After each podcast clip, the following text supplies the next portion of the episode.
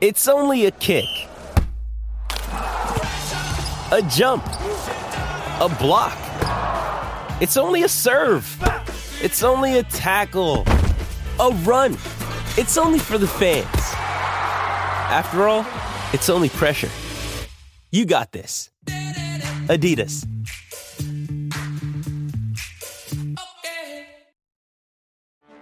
Get ready for the greatest roast of all time the Roast of Tom Brady, a Netflix live event happening May 5th. Hosted by Kevin Hart, the seven time world champion gets his cleats held to the fire by famous friends and frenemies on an unforgettable night where everything is fair game. Tune in on May 5th at 5 p.m. Pacific time for the Roast of Tom Brady, live only on Netflix.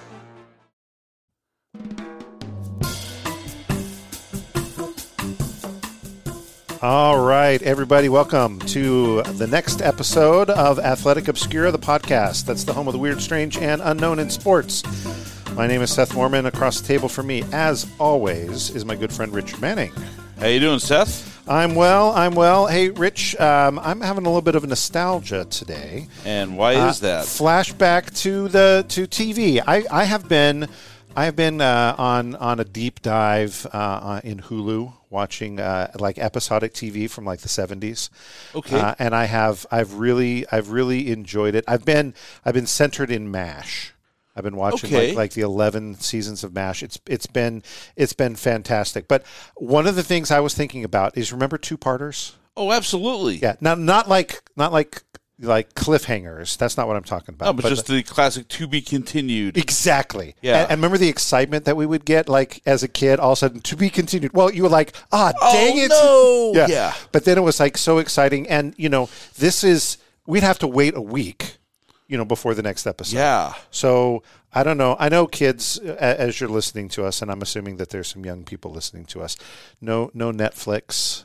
You no know, Hulu, no Amazon Prime. yeah, we're not we're not binging uh, things, which is great now that I'm watching them on Hulu. I can binge them. Yeah, it's but fun. I, I don't know. With a new show, I like what uh, Amazon does with shows like Mrs. Maisel, where they just drop an episode a week. Yeah, I do because it does hang you like that, and that's, that's I enjoy that too. Disney Plus has done that with, uh, Oh, with Mandalorian, yeah. and a few things like that, and uh, so I do, I do, I do appreciate that.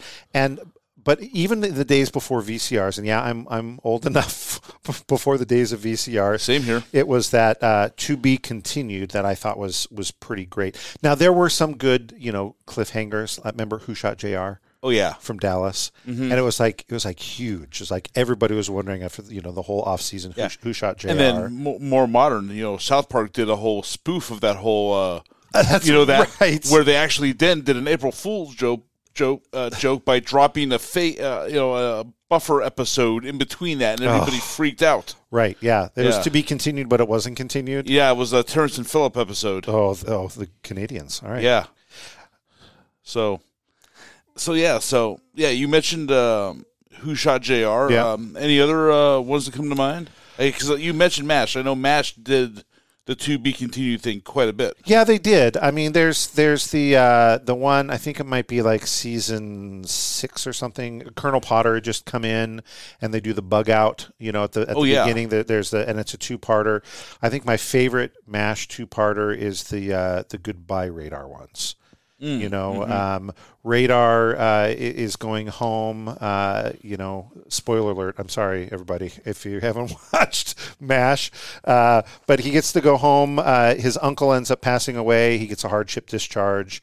Um, but it was it was great to be continued, and you're like, oh, this is gonna be the la- last one for Radar. Oh, wait, he's coming back for one more episode. That's great. Oh, but he's gonna go, and it it ends very anticlimactically Yeah. you know, because they have a big party for him um, in in the second uh, episode, and right before they have the party, you hear, you know, attention all personnel, incoming wounded, and then they all run to the OR, and he's got to jump in the jeep, and he just like waves through the glass, and you're like, oh my heart, radar, radar's gone. Yeah. You got any any of the two parters that you? Yeah, I got a more modern one. Uh, Okay. You know, the Doctor Who revival. Okay, uh, sure. was great. Well, doc, the old classic Doctor Who that you know, we used to see as Americans on PBS, they used to do like you know four, five, six part serials. Oh yeah, so right. it was always like a to be continued. But they continued that with like two parters, and the first season was like one of the best like things of sci-fi ever. It was the episode it's called Empty Child. It's a season. It's an episode where the Doctor goes back to World War II era London, where he and this young girl get terrorized by this boy in a gas mask that keeps going up to them and going, "Are you my mummy?" Mm, It was. It ended on a proper cliffhanger okay. and it freaked my daughters out like so bad because they just gotten into Doctor Who. We just decided to watch from the revival, from season one of the revival, and they totally freaked out, which gave me great memories of my childhood. Okay. Because there is a three-part arc that was a crossover arc between the Six Million Dollar Man and the Bionic Woman That's right. I remember and that. It, it revolved around fembots, which were Yeah. these female robots whose faces had a terrible habit of falling off. Yeah, I remember that. Reveal like all the gears and all the wires. that like creeped me out. It freaked the crud out of me. Yeah. It scared me. Like I'd run like run from the room crying because I was so freaked out. And it was so popular though because they did a uh, two part episode like the next season okay. called Fembots in Vegas. That's a good band name. Fembots in Vegas? Yeah. Yeah. I think it's the name of my Killers uh, cover band. So, uh, but it was equally terrifying. I mean, there's a dream sequence I remember where Jaime Sommers invag- imagined a, a fembot as a Vegas showgirl. Well, the athletic po- uh, athletic obscura podcast is not quite there yet. I hope nobody was freaking out about our uh, our our cliffhanger at the end of the last uh, one. Oh, but it was really weird when your face did fall off. It really terrified me. I had no idea. All right, uh, I think one of my favorite parts of of a two parter is that voiceover at the beginning. Previously on Alf or something like that. Yeah, did Alf almo- did Alf have any two parters? I don't remember. No, but you know, Alf ended on the worst way possible I don't remember how it ended. because they set it up for a cliffhanger, but it never got renewed. Oh. So dig this: the last episode of Alf, the government agency captures them, and then they just ended. It. And they ended it because it was going to be a two-parter, allegedly when he was supposed to escape or whatever. But the show ended. So the show technically, I think they did like a TV movie afterwards, Okay. that kind of retcon stuff. But the show technically, the series arc technically ends with Alf getting caught by the government. oh, Gordon Shumway. Yeah, poor Shumway. Yeah, whatever. Yeah, All right. Well, so here's where we're going. You ready? yeah. Previously on the Athletic Obscura podcast. a Quinn Martin production. Sorry, I just had to do that. If you're old enough and watched like enough like uh, '70s crime dramas, you'll know uh, what we meant by that. Absolutely. Um, so previously on the Athletic Obscura podcast, we talked about pedestrianism. You remember walking, and we decided to drive home afterwards, which was even better. And walking was when uh, was uh, America's favorite spectator sport. Now, if you've not listened to that episode yet, I'm going to ask you to stop this one seriously because you're not going to kind of follow along. Go back to a one episode about pedestrianism. Heck, go back to the beginning of the podcast to catch up if you really want to. It's not what are we in like episode six or Episode so? six, So, yeah. so we're okay. Um, we'll be okay. Um, so uh, source the source of this story richard is an amazing book and i talked about it last week but i want to talk more about it today um, it's called pedestrianism when watching people walk was america's favorite spectator sport by matthew Algeo now i said his name correctly Algeo Yes. i butchered it terribly uh, in the last one you tried to help me richard and I think I might have even whatevered it, and so I apologize. I was feeling terrible about it. I actually tried to reach out to Mr. Algeo on, on Twitter and on his website, found his email, right. sent him an email, told him a little bit about it. I was a little bit uh, embarrassed because we just have this little dog and pony show. It's nothing uh, exciting or anything. And I just said, Thank you so much for your great book. I think I butchered your name. Um, and uh, he actually responded. And he- Really? yeah. And he said, Yep, you butchered my name. and, he, and he said, Richard was a whole lot closer. But uh, Well, there you go. Well, just like you butchered uh, Gordon Shumway's name, I know. I, and you even whatevered that too. I did. Poor I'm- I- Alf. poor Alf. But um, Mr. Algeo, no, did I mess it up? yeah, Algeo. Al- Algeo, Mr. Algeo. My public apologies to you that I endeavor that I, I butchered your name and I did it again in this podcast. So I will um, give you my apologies, and I'll give you a hot tip. All right. in the email that he sent me, he gave me um, a, a link to one of his other books Ooh. that I think is going to uh, be uh, a, a future episode. And I don't want to give any more away, but it's going to be great. Absolutely. I have no idea because you convinced me that I mean this, he's made what on paper should be just kind of a weird story incredibly fascinating. Yeah, you would think this is an article or something. This is a blog post. Yeah, but no. but it is it is a book. And and if you remember about the story, I, I teased some things at the end of the last episode. You did. I said that you know we really only we were taking a look at these two guys. We're talking about uh, Weston and O'Leary, kind of these big uh, walkers. Um, and I didn't say this in the episode, but everything that we talked about in the last episode is like in the first forty pages of the book. What? Yeah, yes. 40 pages. Yeah. The, the, po- oh my gosh. Yeah, the- he's flipping through the book right now, and yeah, It's, it's, 244 pages long, and we got through 40 pages. We're going to go through 200 pages. Of the, no, we're not going to go through the whole book today, um, but we are we're going to get um, uh, through it. Um, so, to set the scene once again, uh, we have a huge rivalry coming up. Um, uh, Weston O'Leary won because there's going to be more than one, and we're going to have a doping scandal. We're going to get a rematch. We're going to get an intervention from a member of British Parliament. There's going to be championship belts. Yes, I said it. Championship belts. There's going to be police corruption. There will be a riot, a tragedy, new faces in the sport. We'll talk about uh, a, a great woman, uh, pedestrian, pedestrian. They called her. Okay. All right. Uh, minorities, uh, some backlash, and eventually the downfall of the sport. So, All right. Let's get to it. all right. So let's set the stage once again. We left off with arguably the two most famous Americans of their day facing off in one of the most anticipating sporting events in U.S. history. We're talking Super Bowl, World Series, The Masters. the Masters, exactly. So we have Edward Payson Weston.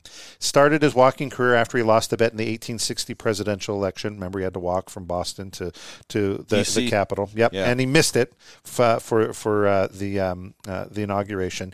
He had been packing roller rinks across the country. He'd been staging uh, long distance walking events. He garnered tremendous spectator interest. Not to mention a huge wagering side business, and he was raking in the dough.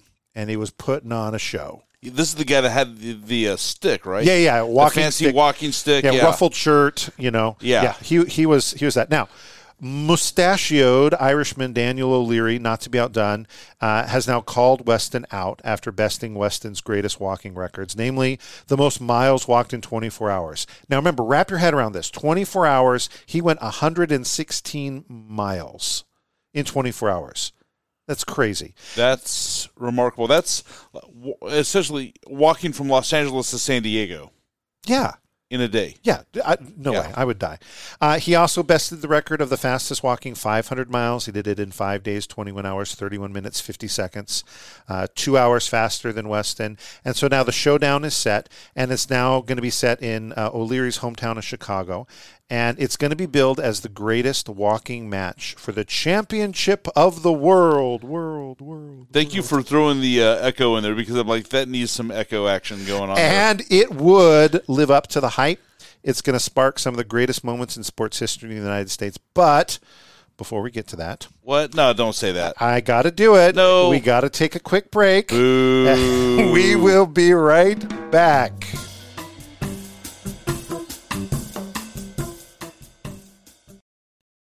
You ready? Showtime.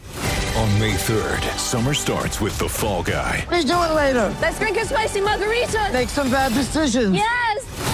Audiences are falling in love with the most entertaining film of the year. Fall guy. Fall guy. Fall guy. That's what the poster said. See Ryan Gosling and Emily Blunt in the movie critics say exists to make you happy. Trying to make it out? Nope. Because I don't either. It's not what I'm into right now. What are you into? Talking. Yeah.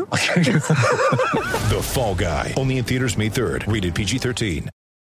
This episode is brought to you by Shopify. Whether you're selling a little or a lot, Shopify helps you do your thing, however you cha-ching. From the launch your online shop stage, all the way to the we just hit a million orders stage. No matter what stage you're in, Shopify's there to help you grow. Sign up for a $1 per month trial period at shopify.com slash special offer, all lowercase.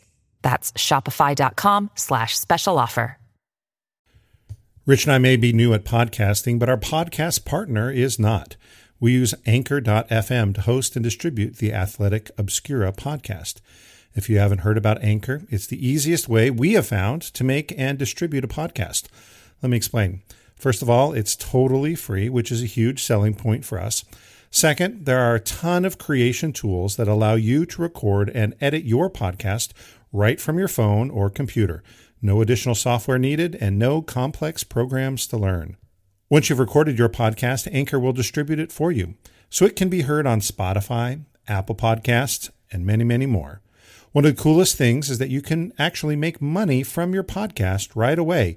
No need to wait to grow your audience as there are no minimum listener requirements to be met, which helps you when you're just starting out.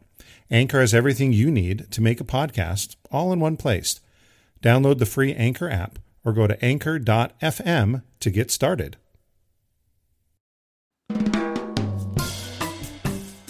And we're back. All right. Before the break, I teased that we would get into the most anticipated sporting event in America. Remember, we're going back to 1875. Excitement for the Weston O'Leary walking match was about to be fever pitch. Uh, and it would take uh, place inside of a huge building. Now, Rich, you, rem- you remember um, one of the things that kind of sparked some of this uh, was the advent of roller skating. Yeah. All right. So and I hope that did you look at the uh, scene from uh, Heaven's Gate? I did. Brought up. You're right. Isn't That guy with the fiddle? The fiddle running around with that. It is so bizarre. Yeah, it kind of it kind of freaked me out to be honest. Yeah. With you. Now, so Weston and O'Leary are, are hosting uh, walking matches in all of these uh, roller rinks. They're charging admission. People are coming, um, but Weston O'Leary one is not going to fit in a roller rink. So the great walking match for the championship of the world, world, world, world, was going to be in the largest indoor place Which in is Chicago's Mammoth Interstate Exposition building. So right. this is a massive building. It's on Michigan Avenue. Uh, it's not there anymore. It was it Right. has been torn down. But there's three big uh, domes, steel and glass. The largest dome was 165 feet in the air. Ships out on Lake Michigan could see it. Uh, the main floor had 240,000 square feet, so five acres. All right. So this is this is huge. So it was when it was built and being used, and at this time for this, it was the largest enclosed public meeting space in the United States. That's remarkable. And this is you know was this before or after the fire? Uh, this is after the fire. After the fire. So Yeah. this is really a kind of a statement of saying, yeah, we're back and uh, we are still the hub, even though our city burned down. Yep, So yep. this is a big, big municipal statement for Absolutely. Chicago. All right, so let's get back to the race. It's going to be a 500 mile race over six days. Remember, this was going to be um, uh, the- uh, common. Uh, the future races are all going to be, uh, the big ones are all going to be these 500 mile races over six days, um, but uh, not on Sundays, remember. Of course not. Yeah. Yeah, Weston's mom won't let him walk on Sundays. now, O'Leary had the home field advantage, and I, I wrote that down, and I'm like, home field advantage. I don't think that term was probably even known because there No. wasn't a home field. Anyways, that Yeah. doesn't matter. Uh, Weston uh, didn't refuse the, the money. He was going to get 500 bucks and half of the gate receipts. That's actually a pretty good haul. and we're I'll get to it. I'll give you a number after we get through the, this of what he took in. Now, Right. um, if you remember, Weston's not unknown in Chicago. Remember, he had that big walk from Portland to Chicago. That was eight years earlier. The city welcomed him as a hero. Yeah, didn't like wasn't the crowd that greeted him like way bigger than anticipated? Yeah, it was huge. Yeah. They said like a fifth of, of the population of Chicago went to, to Yeah. meet him. So so he's he's an, a known entity there.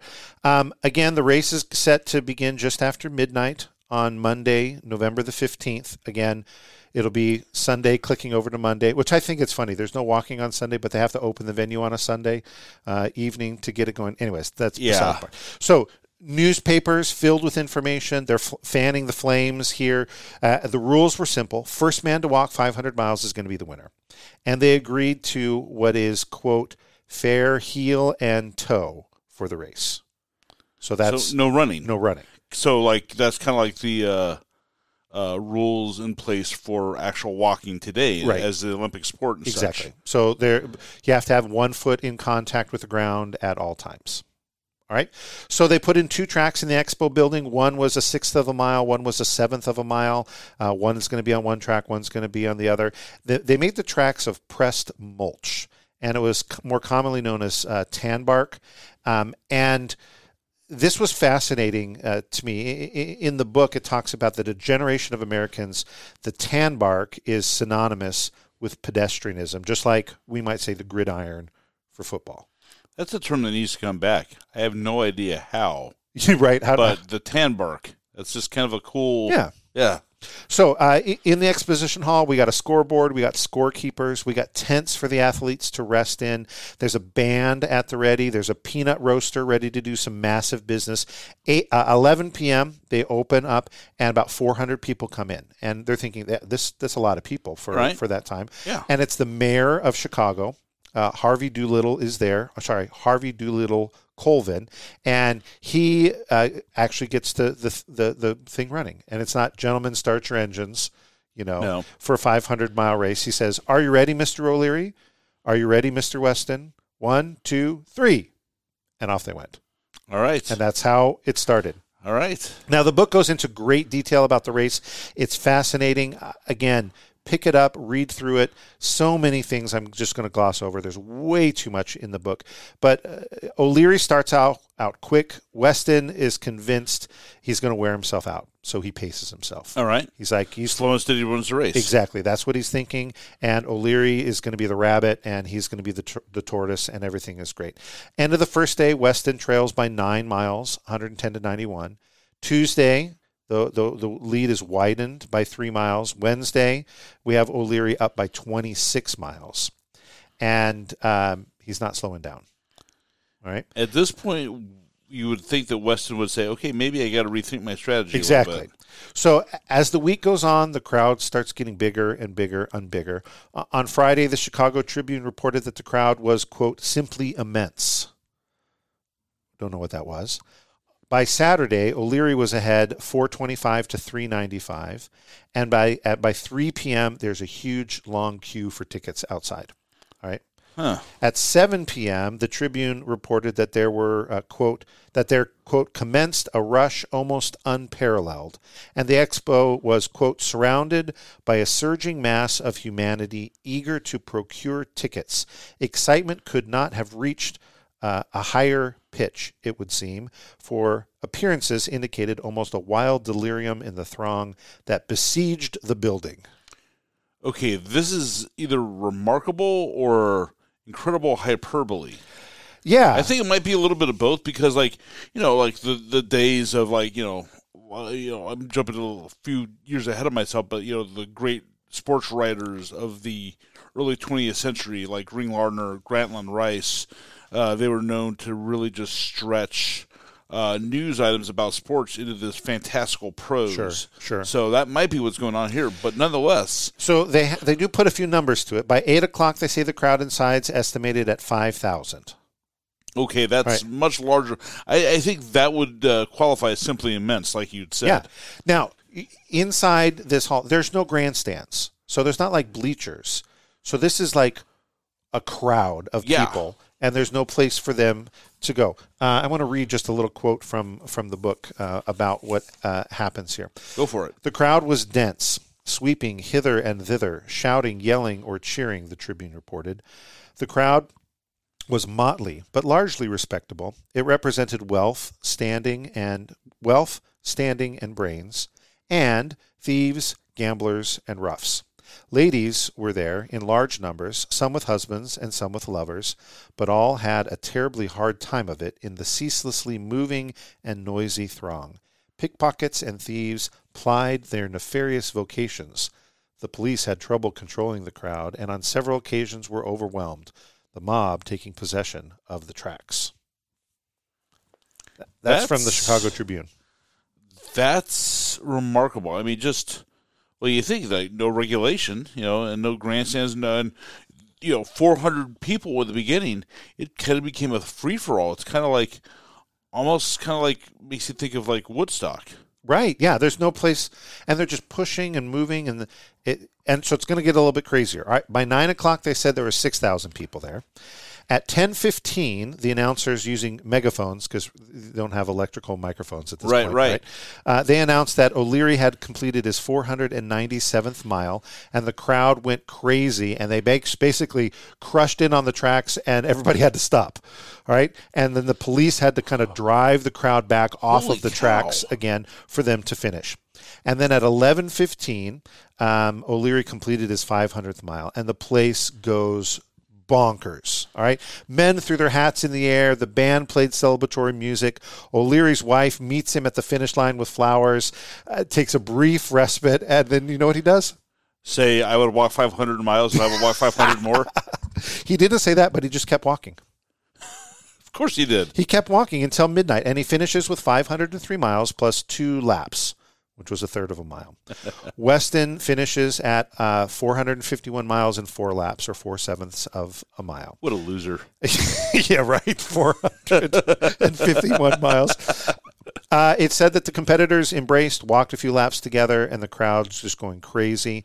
Afterwards, uh, O'Leary was presented with a, a huge gold medal, and it said "Champion of the World" on it. That's spectacular. Yeah. Um, O'Leary is a hero in Chicago, especially with the Irish community. Remember, he was an Irish immigrant. Yeah, makes sense. Other immigrants uh, uh, were just thought it was fantastic, and, and Weston's sort of vilified in this. He doesn't come off very, very well.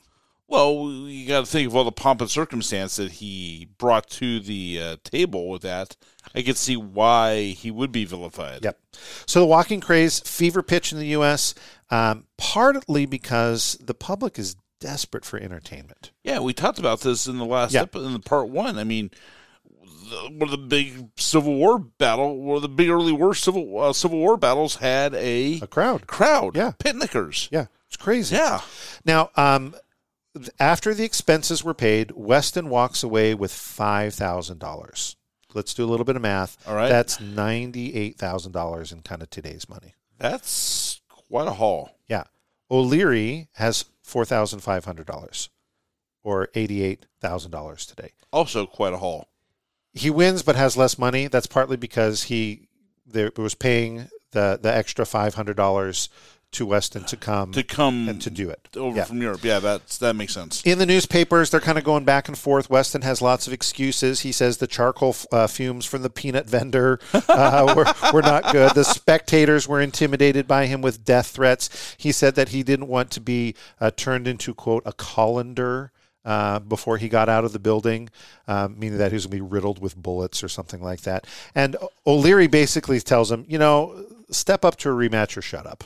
Is Good. He doesn't say those words. That this is me putting words into his mouth. Weston kind of leaves town, is dejected. He gets on a boat and he sails for England.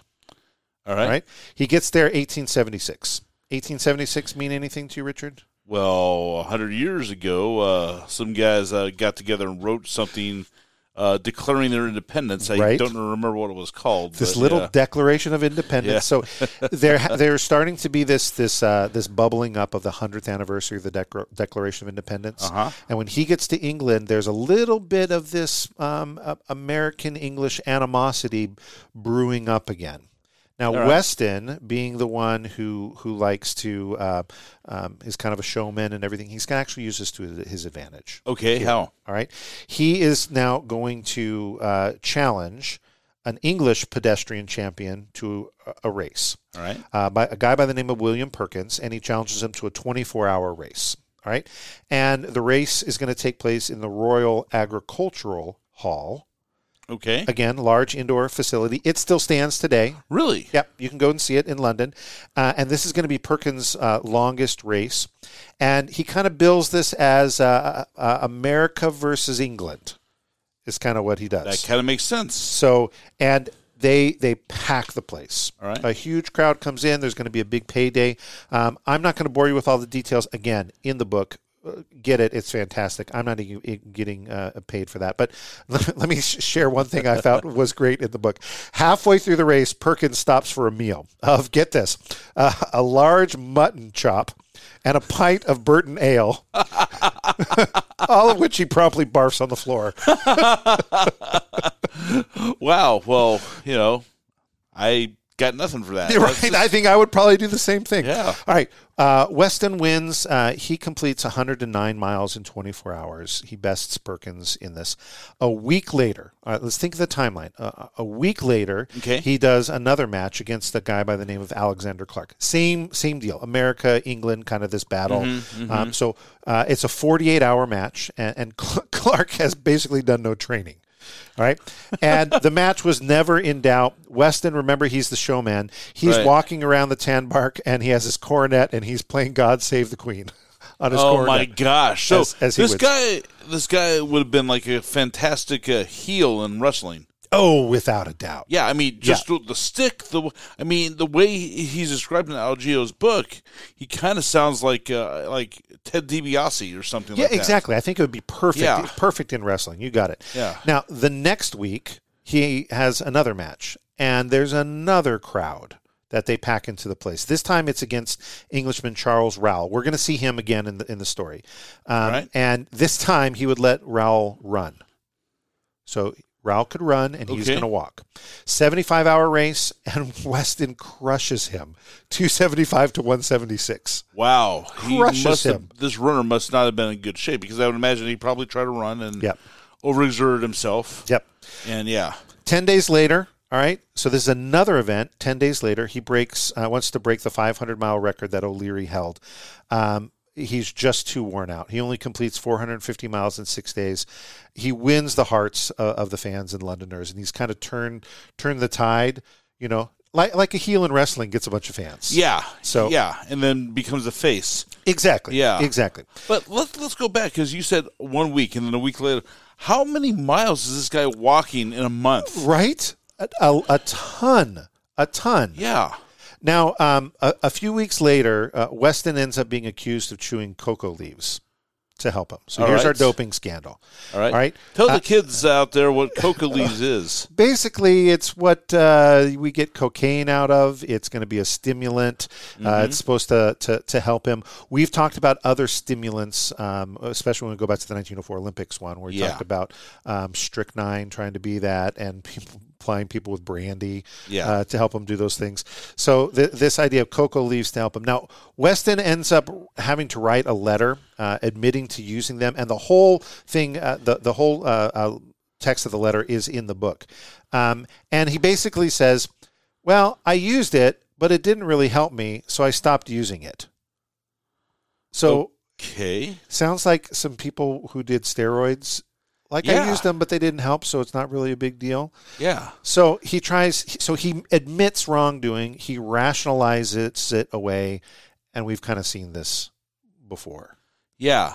And a fun side note is like you know the coca leaves that was an original part of the uh, uh, Coca Cola formula. Right. Exactly. It was. And what's interesting though, I, I just want to like just really quickly uh, throw some uh, you know clarification here because there seems to be a lot of things that say, oh, and I kind of thought this too, is that oh yeah, some of the early baseball players when they used to endorse Coke, that's when they had Coke.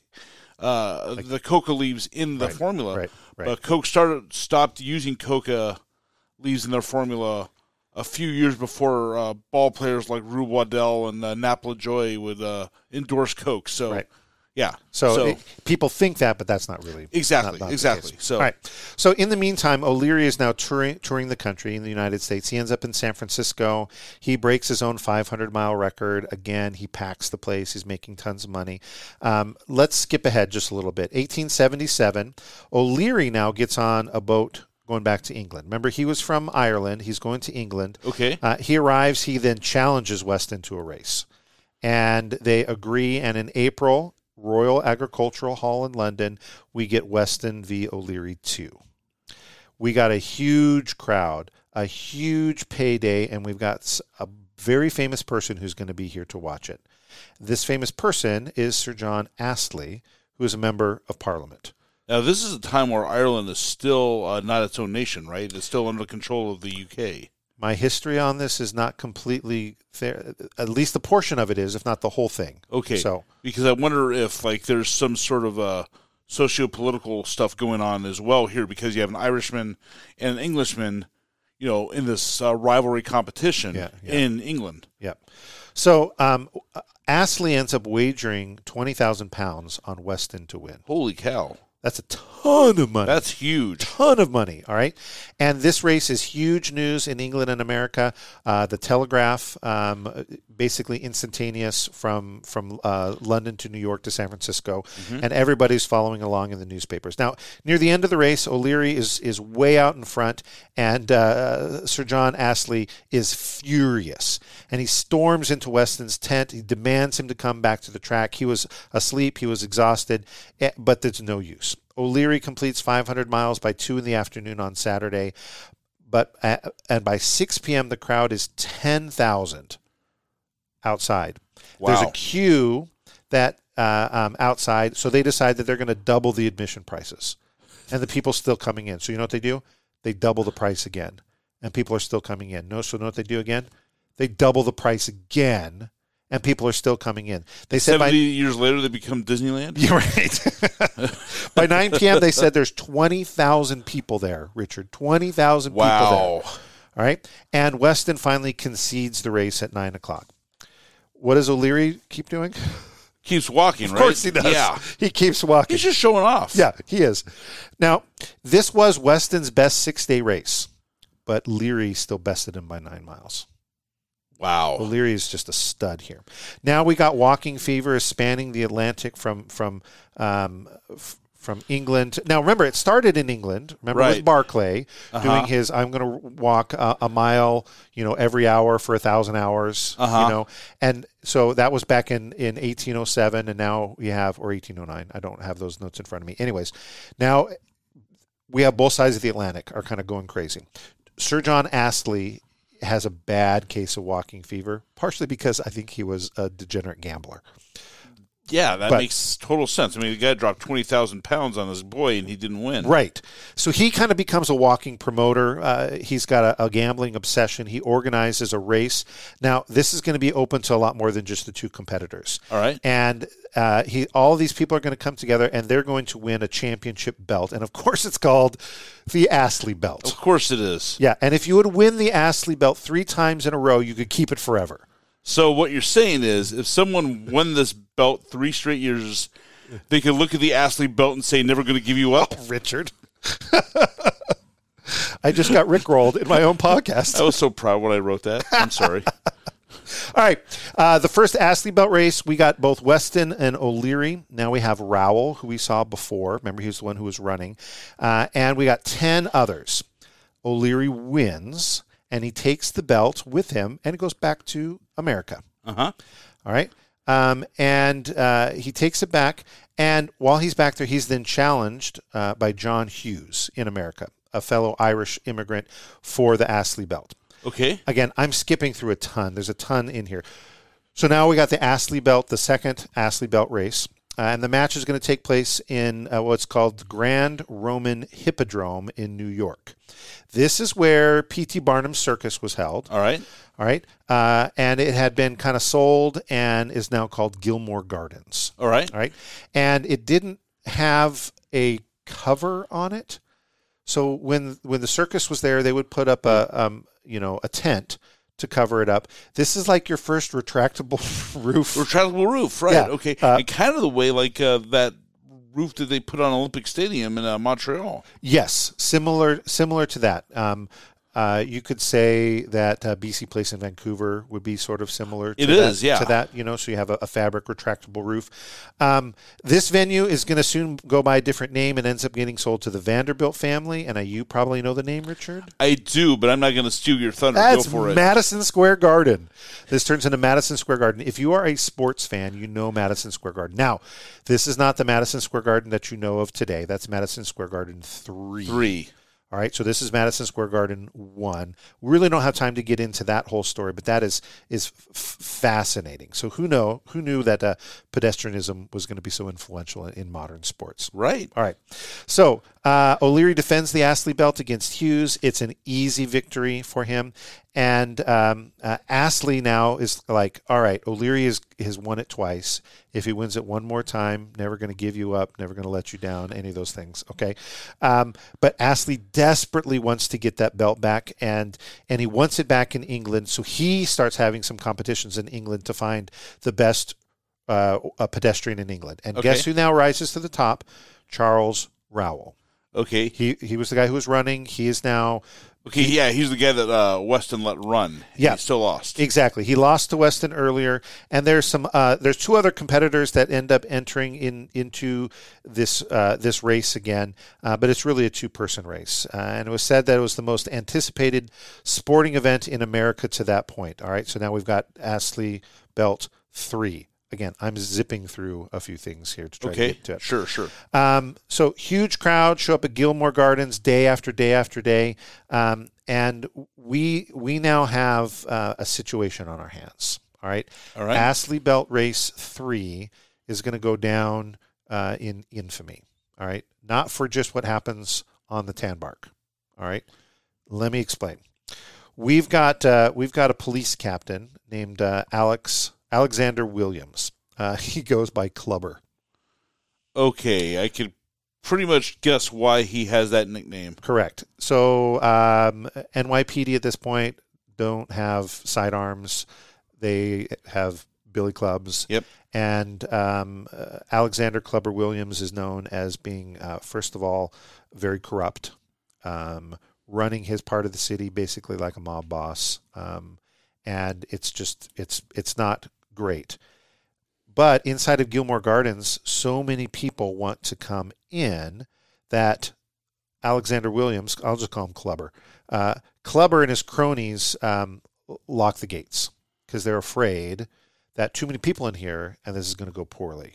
So they they lock the gates and then they basically beat the crowd back. All right, they say no more people in here.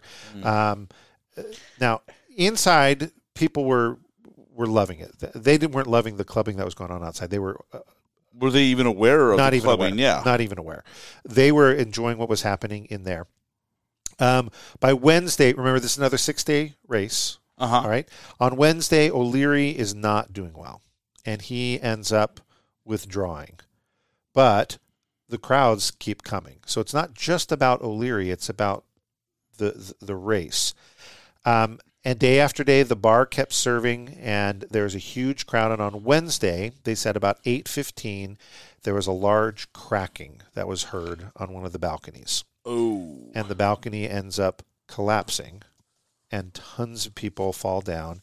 It triggers panic and a stampede out of the building. The band stops playing, the, the competitors stopped, people are jumping out of windows. Um, people are thinking that the uh, the place is on fire and they're starting to freak out. So Clubber and his cronies are trying to stop. So there's basically now a riot. There was Yeah. there was one riot, and now there's another riot that that is starting to happen. Inside, um, they basically clean up the debris, get everybody moving. Injured end up going to the hospital. Good news, nobody's killed. That's remarkable because back then, you know, you didn't have the building codes or anything like that. No. And really, just if you ever look at like the history of like building codes or innovation stuff, a lot of that stuff was born out of tragedies Yep. like this where Yep. people died. So Yep. it's phenomenal that they did not have any deaths. And I, I don't know if any of those things came out of this. The, the, book didn't get into it, and I, I didn't really do any research. But I, I would guess something that was happening there. But but like 30 minutes later, they start the race again. And in that area, they kind of just cleaned it all up. And in the book, it says they, they made it into a concession stand. Hey, ingenuity. Right, right, right. Now, um, Rowell ends up winning the Astley belt. Really? Astley is ecstatic, brings it back uh, to England, and he is, it's just fantastic. Now, Rowell is going to um, uh, be in the fourth Astley belt race. It's going to take place in London. Uh, Weston is going to be involved in this one. Remember, he Okay. wasn't involved in three, but he's going to be um, involved in this one. And guess what Weston's going to do? What? He's going to run. That seems like against every uh, ethical code that Weston would have. Exactly. It seems like the stupidest thing ever. All right. So he says he's going to run, And um, he actually did run for part of the race, and literally he ran away with the victory. Uh, 550 miles to 453.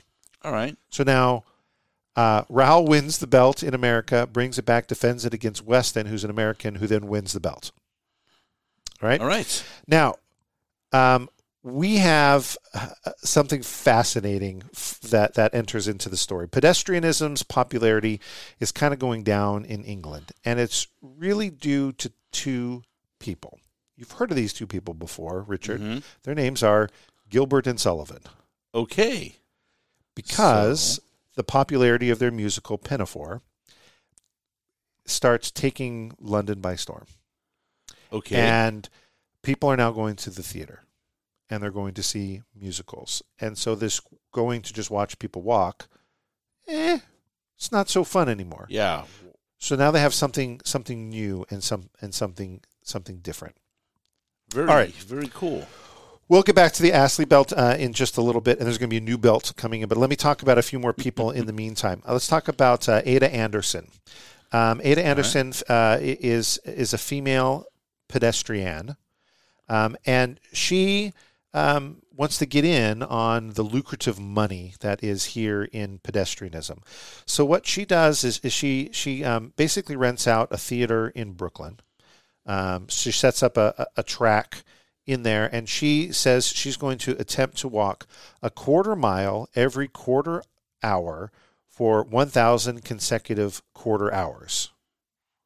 So every 15 minutes, she's Uh-huh. going to walk a quarter of a mile. So, you know, in 15 minutes, she'll walk a quarter of a mile, Right. she'll rest, and then quarter of a mile next 15 minutes and rest. And, and she'll do this for, for a thousand quarter hours. That's like a little more than 28 days. With no breaks in between.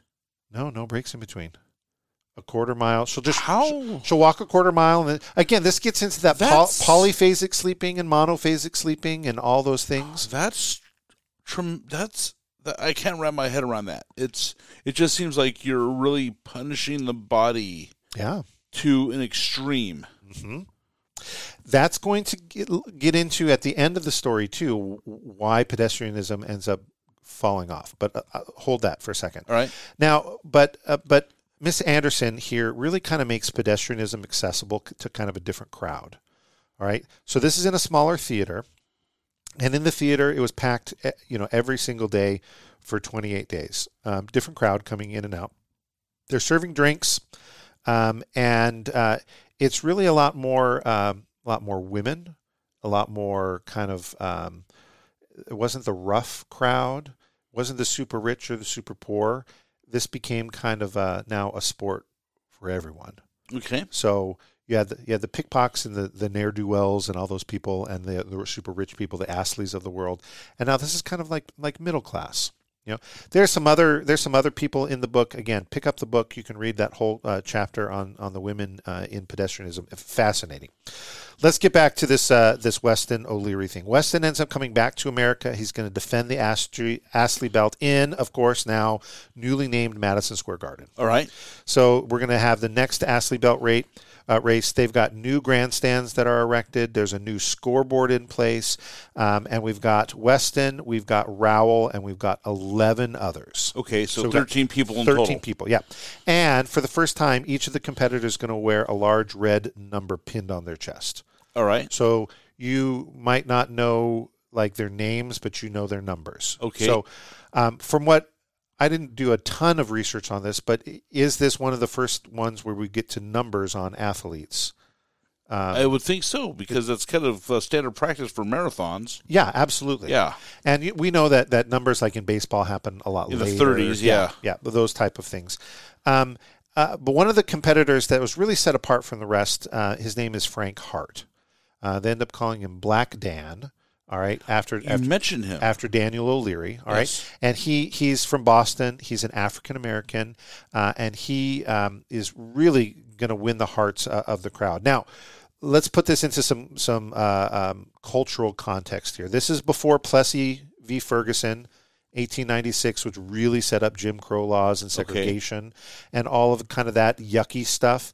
Yeah. Um, and so this is not necessarily that there is a, a terrible um, uh, group of people that dislikes or does not want an African American involved in this. So it's not necessarily scandalous, but this does open up some opportunities to some some people who weren't engaged in pedestrianism in the spectator sports. Okay. And the book goes into to some of that a little bit more. Um, in the end, in, in this uh, uh, next Astley Belt race, um, Rowell wins again. Uh, Hart ends up finishing fourth. Weston is a distant sixth, but Hart is the one who's everybody's talking about. Okay. They they they they fall in in love with him. We'll get back to him in just a little bit. Now, O'Leary wasn't a part of this race, but not to be outdone. Four days later, he hosts his own race, and the winner of that is going to get the O'Leary belt. correct. Well, these guys are original. right. And of course, O'Leary said that it was far superior to the Astley belt. Um, O'Leary didn't race, but guess what he did? He kept the gate receipts. All right, and I'm So- sure he made uh, a decent amount of Uh, money. absolutely. All right.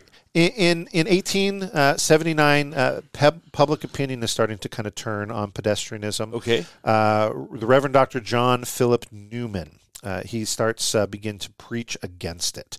He's part of the temperance movement. okay. All right. So he's saying that, you know, all the other things that came with the races, the drinking, the gambling, and all that kind of stuff. Um, and really, where he ends up landing on this, too, is the devaluation of human life.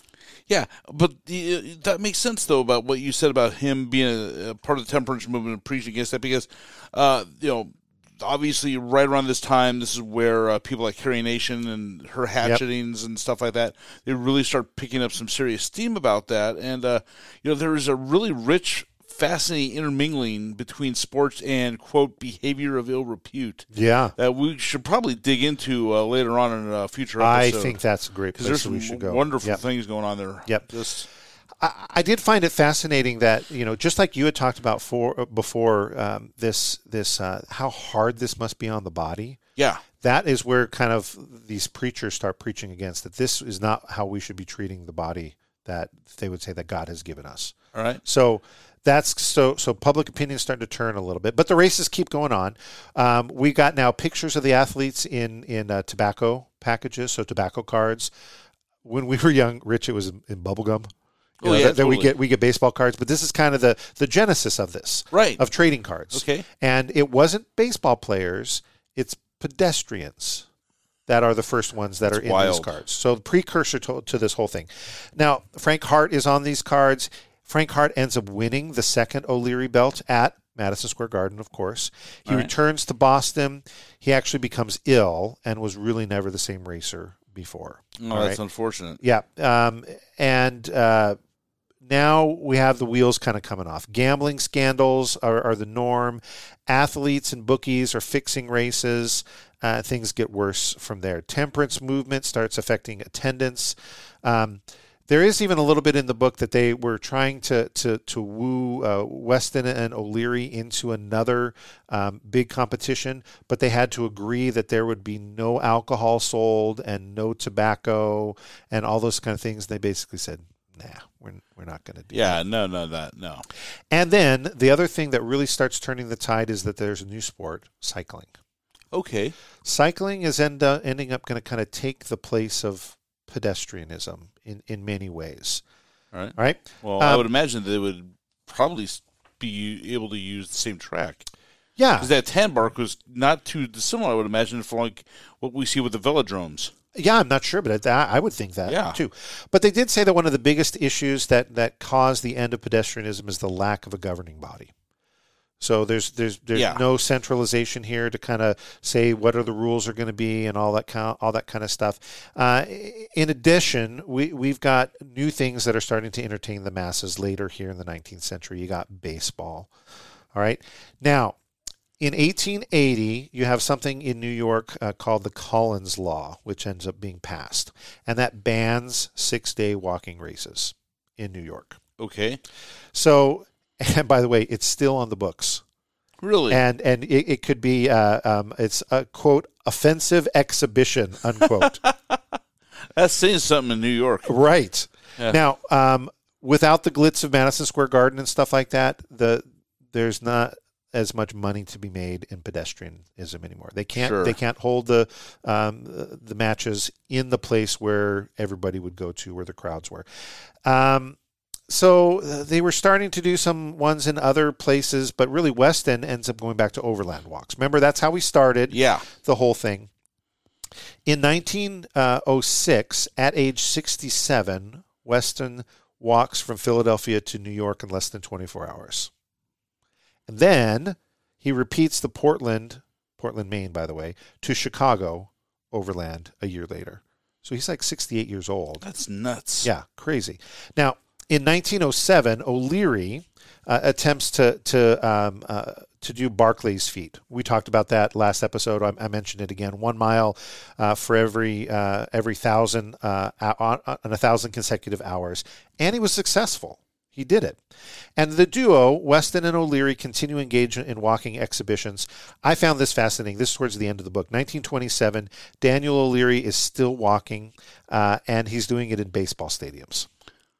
That's so the same year of Yankees' fabled Murderers Row Yep. with Ruth Gehrig and Yep. all that, 1927. Yep.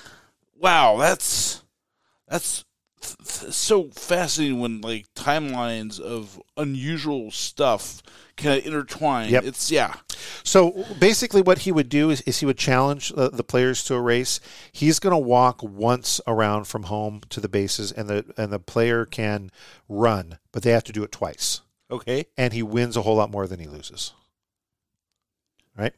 At at the end, he would they'd pass the hat, and people put their spare change in, Uh-huh. and that's how he kind of uh, made his money a little bit later uh, in life. So, Wow. who knows where spectator sports would be without Weston and O'Leary? And when I began this journey two episodes ago, you didn't even know who Weston and O'Leary were. No. And I don't think I'm ever going to forget them. No. I mean, how can you not? Now, there is so much more in the book that I wanted to share with you. Uh, we just don't have the time. If you want to get uh, that book, um, I'll put a link into the show notes about it. You can pick it up at Amazon. Uh, it's called Pedestrianism When Watching People Walk Was America's Favorite Spectator Sport by. Matthew Algeo. All right, thank you. Oh, wait, All Matthew Algeo. right. Want to make sure I get that right. All right, Rich, any final thoughts? I'm exhausted. I know. It's just, I, I, it's just remarkable. And again, just, and I know we touched about this in episode one, but this is the kind of stuff that you can build uh, novels on. And Stephen King did with that dystopian novel, The Long, The Long Walk. We talked about that a little bit last week. Yeah, which definitely. now looks like it's going to be made into the wheels are starting to spin about making that into a feature film Ah, and it's been a project that's been going on and off for the last decade or so Okay. But it looks like it's picking up steam with the success of the squid game yes, right. yeah right. so which is another one of those yeah weird kind of win or die things and Yep. so that would fit so I kind of think uh, when I look back at this whole thing, um, just to think about the athleticism uh, of of Weston and O'Leary, uh, well, and and Rowell and Mhm. and uh, Hart and some of the other ones in there, and th- they're never in the conversation about um, amazing athletes in, in U.S. history. They just never are. They aren't. And the other thing is, you also have to think that the thought of training, athletic training as we know it today, did not exist. Right. I mean, even spring training in baseball wasn't invented, I don't think, until like the 1880s when Cap Anson of the White Sox did it. Yep. So this predates even that. So the whole thought of just remaining perpetually in shape to do these kind of things was not uh, was not a thing. Well, right, and, and just to think that Weston, when he's in England, does you know week after week after week after week Yeah. doing these things. Then he ends up doing the six day race, you know, and and it, it's just it's just mind blowing. Anyways, big big thanks um, to to the book. Um, again, we're not getting paid uh, to, to for you to go buy this. So please pick it up. It's Please phenomenal. pick it up. It, it is it is phenomenal. All right, um, let's land this ship, huh? All right, Yes. Can you land a ship? All right. Who knows? Uh, thanks again for taking the time uh, to listen. If you got a, a topic idea for us, uh, you want to chat, you want to agree, disagree with any of the things we talked about, send us an email. I'm going to put that a link to that uh, in the show notes. We'd love for you to subscribe, rate, comment on Pat Plot podcast platform. of Okay, we can choice. fix that in post. Yeah, uh, I'm not going to. You're going to hear this warts and all. Anyways, uh, look us up on something called Good Pods. Now, we're not getting paid for that, but I've been using Good Pods lately for the podcast. I just like it because it's got some social media elements in it. You can follow people, you can find out what they're listening to, um, and you can give uh, the podcast producers a tip. Not Oh, like, nice. like not like don't spit in the wind, but like literally, like on their Venmo, you can give them a little tip. Oh, on there. okay. So I think that's pretty cool. So you can give us a tip via the Good Pods app if you want to go there. That'd be great. Uh, you can support our podcast financially. We got some cost to cover. Uh, there's a link for that in the show notes if you wanted to support us through anchor.fm. You can connect with us on Twitter at Athletic Obscura, and I would love to interact with you on Twitter. I've been doing lots of uh, stuff on Twitter. Uh, in fact, I post weird, strange, and unknown uh, tidbits about sports every single day. We'd love for uh, to connect with you there. If you are interested in sponsoring the show in, in a more substantial way, we can get in contact with us and we'll get the ball rolling on that. And don't forget to check out anchor.fm for all your podcast needs. I think I got it all in. You did. Congratulations. All right. Until next time, we invite you to another discussion of the weird, strange, and unknown in sports. Adios, everybody.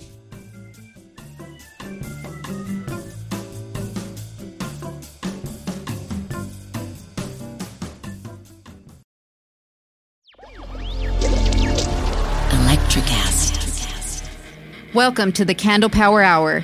Come with us backstage behind the scenes of show business spanning over four decades and bringing you the experiences that can only be told by the people who were there.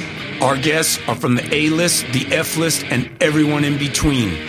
Get set for some of the most insane, hilarious, and inspiring stories you will ever hear. I'm Mercury, And I'm Diego. your host for the, Candle, Power, Hour.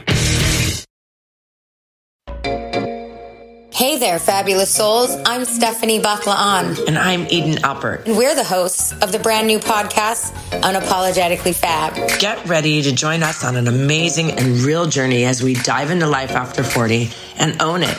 We're all about changing the narrative, leaning into who you are, and living a life by your own design. Join us as we embrace life unapologetically and redefine success. This is Unapologetically Fab. An Electricast production.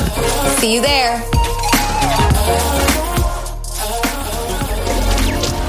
Electricast. Electricast.